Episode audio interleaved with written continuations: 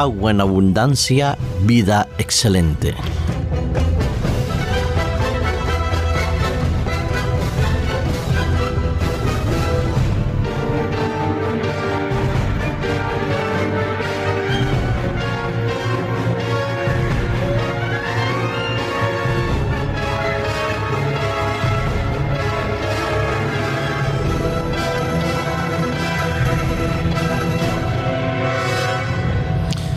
Nuestro planeta, planeta Tierra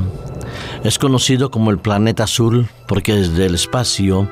se ve de coloración azul la mayor parte del territorio del globo terráqueo. ¿Y sabéis por qué, no es cierto? Claro que sí porque el 75% de nuestra superficie es basada en el elemento líquido, en el agua, que sea ríos, mares, lagos, lagunas, hay agua y agua en abundancia, pero no todo el agua que nosotros vemos, ni que hay arriba ni abajo de la superficie terrestre, es potable, pero hay agua, y el agua es el elemento fundamental para que la vida pueda existir.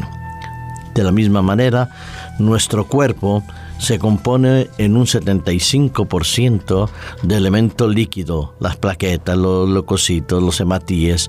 todo circula a través de ese torrente sanguíneo que es bombeado por el corazón y que llega a cada una de las células de nuestro cuerpo, que sean las neuronas cerebrales como sean las células epiteliales el elemento líquido fundamental para la vida de nosotros.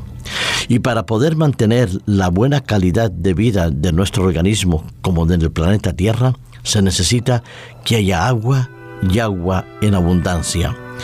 Un ejemplo eh, de esto, de lo que os digo, de la importancia del agua en nuestro organismo,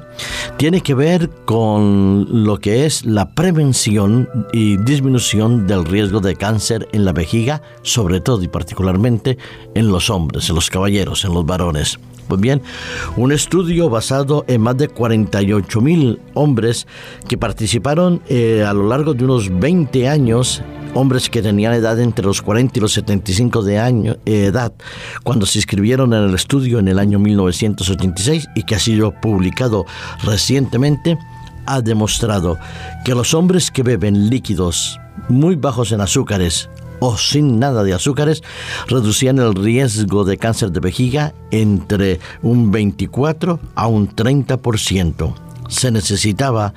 que los hombres que participaron en este estudio y que redujeron en este índice de riesgo de cáncer entre el 24 y el 30%, que tomaran aproximadamente unos 2 litros diarios de líquidos, unas 10 tazas, eh, 2 litros y medio, 10 vasos, de cada vaso de unos 250 eh, mililitros cada vez, repartidos en el transcurso del día, como mínimo 2 litros a 2 litros y medio de agua reducía el riesgo de cáncer. No se sabe exactamente el por qué,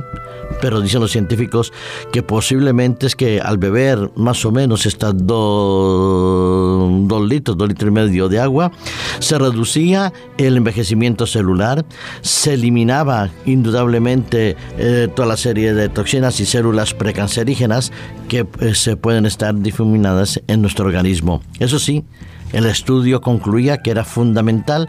que los pacientes bebieran líquidos bajos en azúcares, sin azúcar añadido, como suelen decir algunas de las publicidades que encontramos en los refrescos y en las bebidas que suelen tomar o solemos tomar muchos. Lo mejor es indudablemente el agua, el agua absolutamente pura, nítida, cristalina y como decían cuando estudiaba siendo niño, sin sabor, sin color y sin olor pero que de eso queda muy poco o en teoría queda muy poco de ello. Importante eh, los hallazgos de este estudio que fueron presentados eh, digo, hace poco, el 24 de octubre, en la Conferencia Internacional sobre las Fronteras en la Investigación entre la Prevención del Cáncer de la Asociación contra la Prevención del Cáncer en Boston. Estos investigadores presentaban la, en reuniones médicas que consideraban y debían considerarse como estudios preliminares, pero que sin embargo ya era bastante, bastante constatado, complemento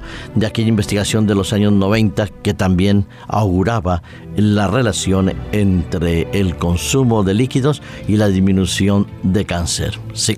Necesitamos no solo para disminuir el riesgo de cáncer entre edades de 40 a 75 años, sino siempre desde la pequeña infancia que la ingesta de líquido es fundamental para el buen funcionamiento del riñón, para que nuestra sangre pueda ir más fluida y evitar las lesiones eh, trombocoronarias o las lesiones pulmonares. Sabéis que cuando una persona está resfriada, se, se, aconseja y se recomienda encarecidamente que se beba mucho líquido para que se ayude a la expectoración. Así es, el agua, beber líquidos, consumir eh, productos bajos en glúcidos, en azúcares, es indudablemente una buena terapia para el control de muchas enfermedades y disminución del peso, como lo sabéis muchos de vosotros. Pero si el agua es absolutamente necesaria para la vida en nuestro planeta Tierra y para que nuestra salud se preserve de mejor manera, no pensar de las necesidades espirituales del ser humano? Si podemos acaso vivir lejos de Dios sin meditar ni pensar en los principios inmanentes de la palabra de Dios, ¿podemos acaso eh, subsistir en nuestras relaciones familiares con un mejor equilibrio eh, de relación humana llena de cariño, ternura, comprensión? si podemos tener fe o confianza si no bebemos de la fuente de agua que se encuentra en la palabra de Dios? Es más, nuestro Señor Jesucristo, en un diálogo con una mujer extraordinaria que no era muy bien amada en su tiempo porque pertenecía a dos eh, segmentos de la población bastante rechazados. Primero, porque era samaritana y los judíos y los samaritanos no se hablaban, no se toleraban y no se relacionaban. Y segundo, que aquella mujer solía tener una vida poco poco a poco moralmente aceptable por las sociedades establecidas y por los criterios de valores que hoy en día también preservamos algunos. Sí, aquella mujer ejercía, dicen, cierto índice de vida poco recomendable para la subsistencia moral de ella. Y sin embargo Jesús habla, se dirige a ella, se relaciona con ella y hace una de las declaraciones quizás más importantes y trascendentales que podamos escucharnos en el día de hoy. Está en el Evangelio de Juan. En el capítulo 4 eh, es el diálogo de Jesús con la mujer samaritana. Y en un momento Jesús que le solicita que la mujer le dé agua del pozo de Jacob, donde se encontraba situado en aquel momento porque él estaba sediento, transforma la necesidad del agua física en la necesidad del agua espiritual. Y en aquel momento, cuando la mujer le dice, por favor, Señor, dame de beber de esa agua que tú ofreces para que nunca tenga sed, lo dice el versículo 13, el versículo 14 le dice Jesús a la mujer, el que beba del agua que yo le daré, no tendrá sed jamás, sin el agua que yo le daré se convertirá dentro de él en una fuente de agua que salte para vida eterna. Dame de esa agua, decía aquella mujer. Dame esa agua que sea la transformación de mi vida de insatisfacción, de frustración, de amargura, de soledad, de rechazo, de marginación. Dame de esa agua que me transforme en una mujer llena de paz, de gozo, de alegría, de confianza, de serenidad y de esperanza. Sí, Jesús es el agua de vida eterna que se nos ofrece a cada uno de nosotros el agua que transforma nuestros sentimientos, nuestros pensamientos, nuestros anhelos y que nos proyecta hacia el futuro.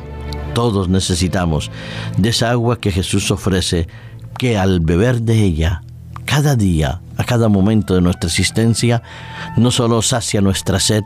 sino como dice Jesús, se convierte en una fuente de agua para otros también, porque los que nos rodean podrán conocer que hemos estado con el Señor por la manera como amamos y como nos relacionamos con Dios y con ellos. Que Dios te bendiga y te ayude, querido amigo oyente, a que bebas siempre del agua de vida eterna que es Jesús.